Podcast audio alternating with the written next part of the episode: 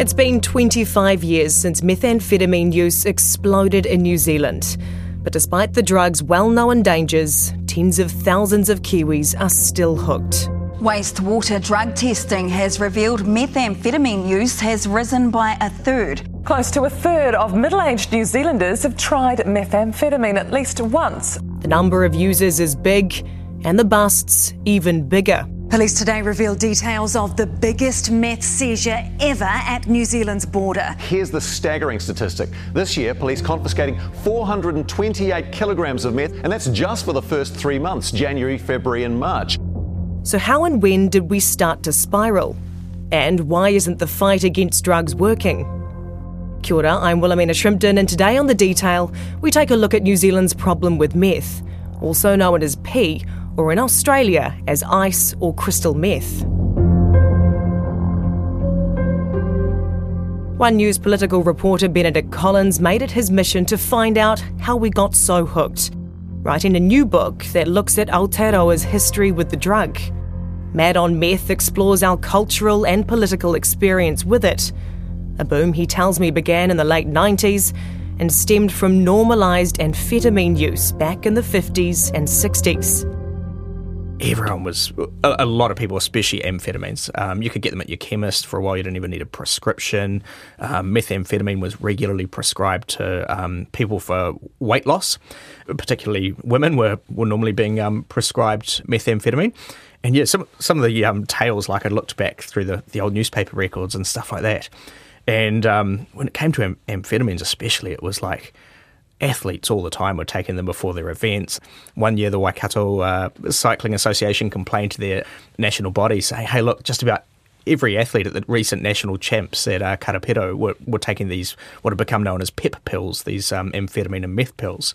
Yeah, and it was just really widespread. We had shearers going, trying to shear the most sheep in like eight hours and they were popping amphetamines. Even newspapers sometimes would be like, oh, yeah, this pianist is trying to break the record for the longest time playing the piano. He's been popping a uh, couple of uh, amphetamine tablets and smoking cigarettes as he does it. Like, it wasn't really a big deal. People just did it. There was even a. Um, a National Party MP who stood up in the, in the in the House in the '60s and was like, "Hey, let's you know let's keep in mind you know amphetamines can be absolutely brilliant you know when they're used in the um, in the correct circumstances." So yeah, kind of uh, interesting to see a National Party um, MP speaking out in favour of amphetamines in the '60s. It's quite a crazy concept to think about the origin of a lot of these addictive substances. It's yeah. like nicotine, cigarettes, alcohol. A lot of it at the beginning is it's all fine and we're promoting it. And I remember, I think it was Camel cigarettes back in the day. Doctors recommend smoking yeah, Camel. Yeah, yeah. Which in Most, this day and age. Nine out of ten doctors prefer exactly, to smoke yeah, Which in this day and like age right, is, is just absolutely wild. And then the horse bolts, and then people get addicted, and then we realise retrospectively that actually yes. it's really, really terrible. Yeah.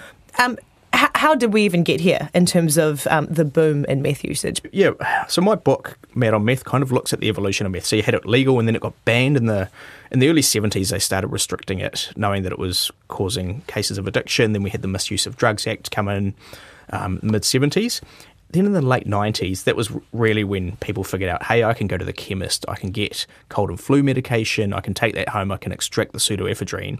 And that's a key precursor chemical, right, for, for making methamphetamine. Add some other chemicals together, you can cook it up into crystal meth. Um, so then we had that real problem with, with people cooking meth and, and, meth labs almost out of nowhere. It kind of re emerged in the late 90s. And in the mid 90s, like cops would bust like one meth lab a year. By the early mid 2000s, it was like 200 meth labs a year they were busting. Um, then John Key in 2009, he came in and banned pseudoephedrine, effectively banned pseudoephedrine, made it much harder for people to get. And it did have quite a big impact, right? It stopped all those ram raids on the chemists for people and robberies of chemists of people trying to get pseudoephedrine. But what happened is because what we, when we banned pseudoephedrine, we were basically following the lead of other countries around the world who were also banning pseudoephedrine to try and crack down on domestic meth labs. And then what we really saw is countries like Myanmar, countries like Mexico, basically create these super labs where they're now churning out tons of methamphetamine and they are flooding the world with methamphetamine. So these, you know, it seems every few months now we get a new record bust, you know, that just three quarters of a ton that was unheard of you know 10, 15 years ago. We're just getting these huge shipments of methamphetamine coming in. 713 kilos of meth came from Canada hidden in maple syrup. The police are describing a $70 million methamphetamine operation as highly elaborate. Customs found nearly 200 kilos of meth concealed in wheat threshers imported from Dubai. Nine people have been arrested, including three senior gang members. Headlines like these seem to be a regular occurrence. They're massive crackdowns and busts associated with the criminal world. The perceived dirtiest of the drugs, meth has been mostly linked to local gangs, and in turn theft, assaults, and even murder. But Detective Superintendent Greg Williams, the head of our National Organised Crime Unit, told me it's not that simple. He says the market has evolved from one driven by demand to one driven by supply, and the way it's run has evolved too. There was a number of really influential uh, senior gang members coming from the gangs like the Rebels, Comancheros, um, and the like that, that were pushed back here to New Zealand. And what they brought with them was those transnational links and sophistication that was quite different to the way in which the gangs here operated. Because of the sophistication now, we tended to move away to calling them criminal business entities. I think it's a better term because it shows you the sophistication uh, of how these enterprises operate and function. And just like any business, you know, it's it's resource infrastructure, it's multiple forms of revenue, it's building a market, and it's having professional facilitators supporting them and enabling them to operate. So, what sort of started as a, a domestic focused issue with, with meth, you know, what you what we've seen with you know P Cooks and meth labs, yeah. has developed and evolved into a complex international operation that's connecting these gangs to these overseas syndicates. Yeah, absolutely. And you can land 600 kilos here for something like a couple of million dollars and produce $123 million in profit. Wow. So the profits are immense. But what the gangs have understood in the criminal business entities is that methamphetamine allows them to actually control communities on those communities that they're addicting. And they get it. So what they're doing is handing a lot of this uh, meth out for free in communities, very vulnerable communities right across the country.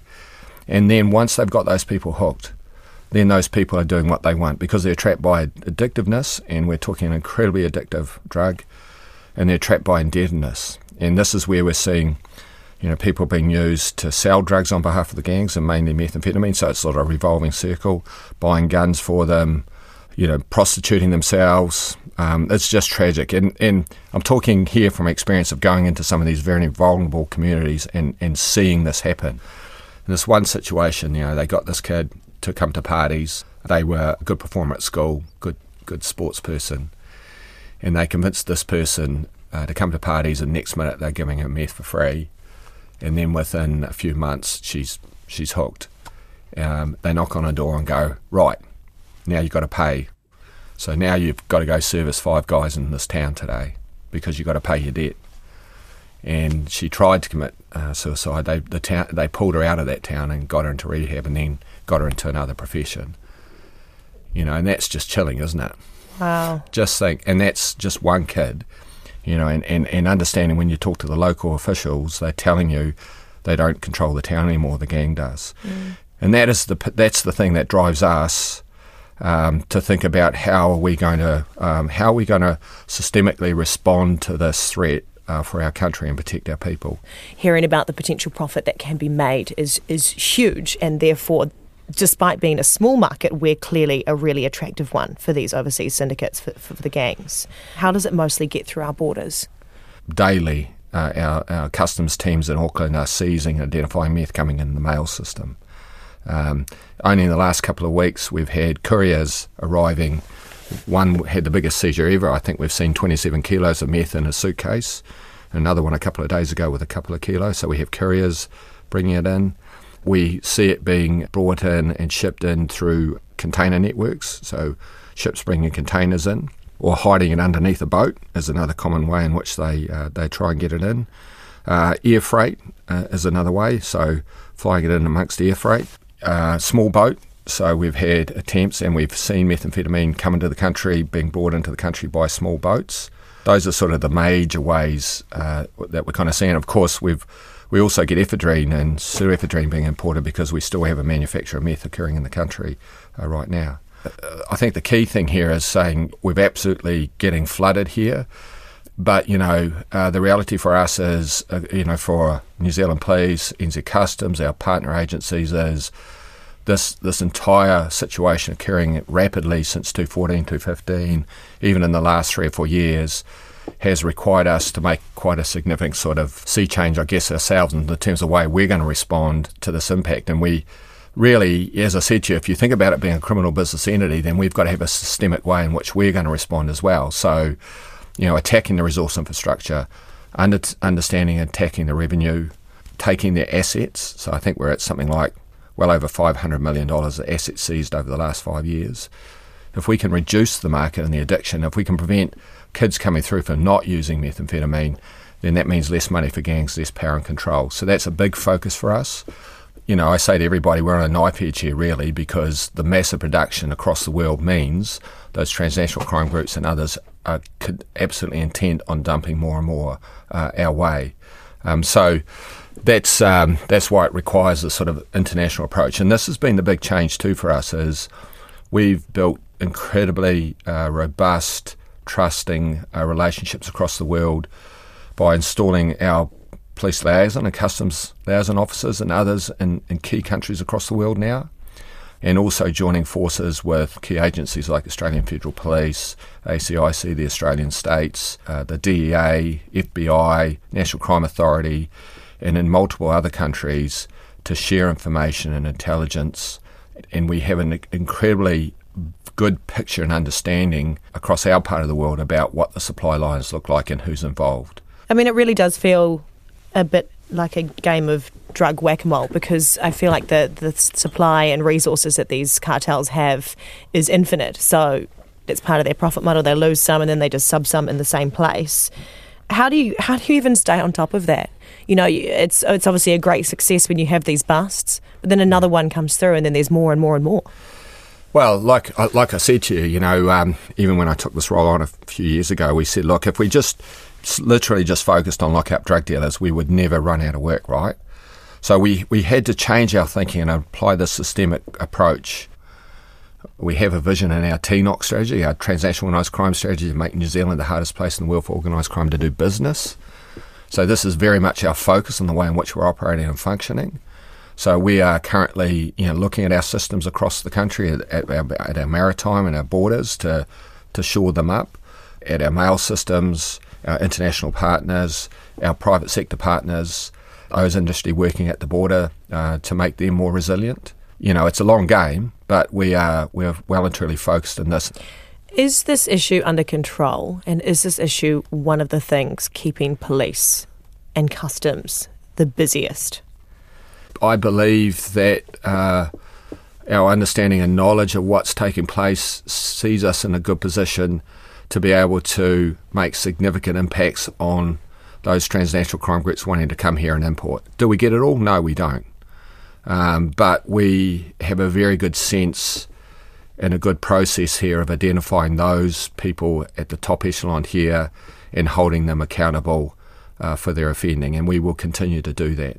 But while more meth appears to be landing on our shores, Benedict Collins says the number of users has actually remained pretty steady over the past 10 years.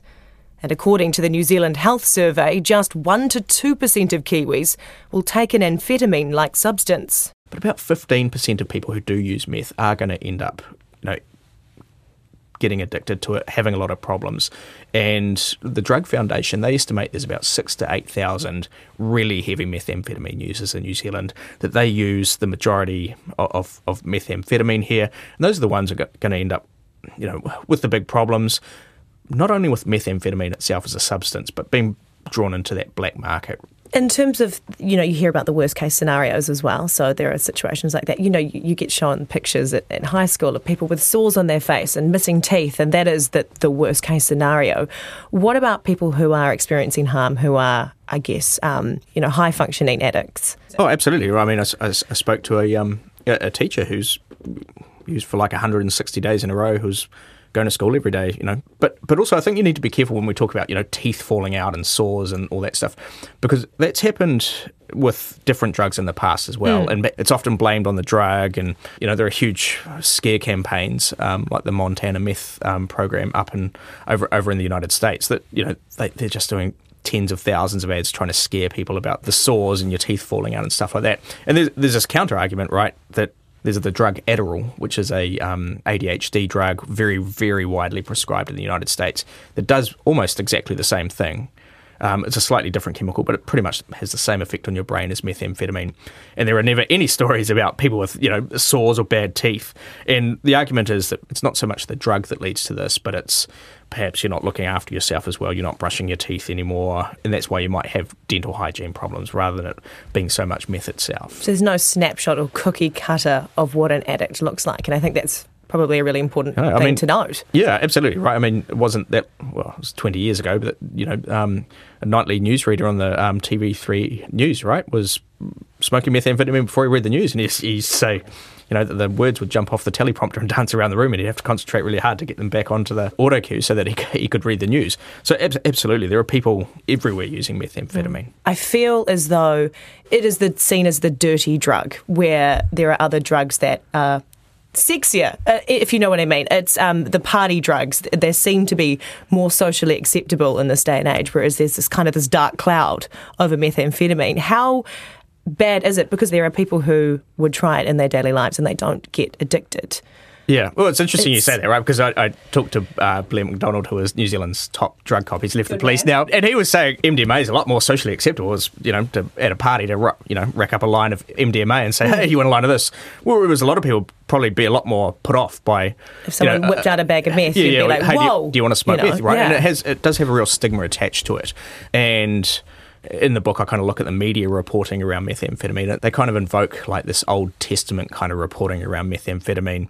You know, it's regularly described as a demon, you know, as evil. And then I look back, and a lot of drugs, a lot of different drugs have been like marijuana used to be described like that in the media, and, mm. and, and, and, LSD and cocaine, and now it's methamphetamine. And, it's, and, and it really is kind of whipped up a, a real stigma around that. And the problem when you do that with a drug when it is so stigmatized is it makes it a lot harder for people to seek help. And even even the Drug Foundation now they you know they do their pill testing and stuff, and people who rock in to get a pill tested will be like, oh hey, tell me about this stuff. And now they're starting to test meth as well, and they're saying people who come in with meth are a lot less. You know, they're a lot more stigmatized. They're not as willing to talk because um, they'll they'll check it for traces of fentanyl and stuff like that. Um, but they just don't have the same conversations because the people are a lot more stigmatized. And talking about that that kind of change in mindset around drug usage, you know, we've seen things like the needle exchange being introduced, um, yep. the pill testing or drug testing at festivals. I know your stuff guys do amazing work, but yeah, see, seeing that evolve.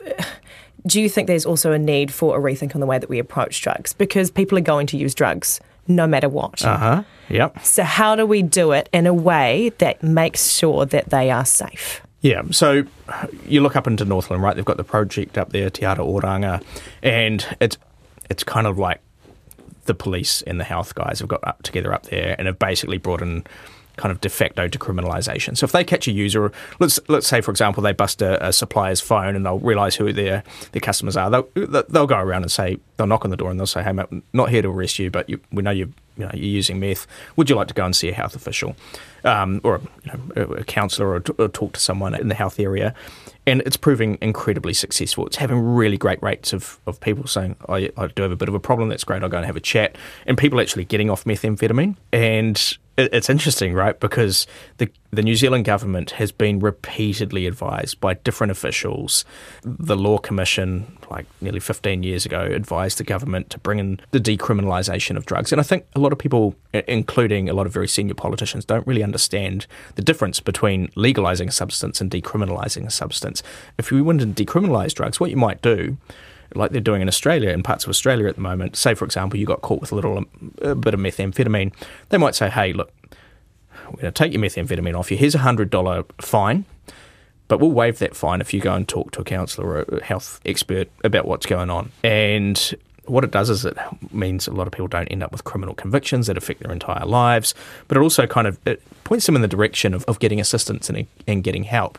Another initiative that has been suggested would be kind of trying to get those six to 8,000 really heavy users, trying to get them away from the black market and get them off methamphetamine and point them towards help. And that would be uh, Helen Clark and the Drug Foundation kind of teamed up and did a bit of a report, kind of like a government supply, where they might come in and give people who are heavily addicted, give them access to government supplied methamphetamine or, or amphetamines in, in a bid to try and get them out of the black market, get them interacting with health services if, if, if they wanted to.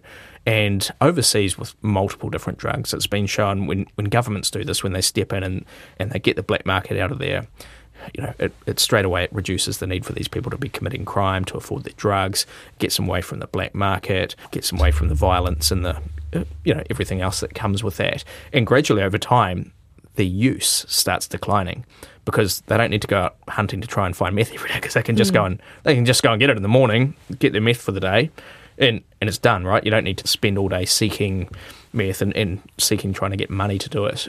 Would New Zealand be ready for something like that? Because we had the cannabis referendum, we almost got over the line, but uh-huh. I mean, it, cannabis is probably seen as the um, the softer substance, I guess, and the fact that we weren't even able to get past that. Absolutely. I feel yeah. like we're quite a far way off, despite all of the benefits of a program like that. Yeah, I mean, you'd have to assess whether or not the program did deliver benefits. On the flip side, right, you look at the needle exchange, just incredible results that, that saved New Zealand hundreds of lives, millions upon millions of dollars in, in health treatments by giving people, by intravenous drug users, access to endless supply of clean needles. And it's been incredibly efficient. You look at um, pill testing, and, and I guess what they're proposing here is not making it legal it would be a very, very targeted supply to those very heavy, highly addicted people to methamphetamine, trying to help them and, and break that cycle of addiction. Do you think we would ever be able to go a step further? And this is something that I've talked about um, before with with other drugs like MDMA or cocaine, going one step th- further and going legalization, regulation. When you think about the potential contribution to GDP and ma- making sure that people know what's in the substance, do you think that that would ever be uh, something that well, could be explored? Well, I mean, you're right. We're very conservative here in New Zealand, right? Mm. When, it, when you look at the cannabis referendum narrowly losing, I mean, we're so conservative. You know, Jacinda Ardern refused to say which way she was going to vote mm. in that referendum, unlike every other referendum. And you look even to the United States, which brought us the war on drugs, right? Nearly half of all their states now have legalized uh, cannabis. All around the world, it's like this real trend towards legalizing, you know, a drug that we continue to criminalize here.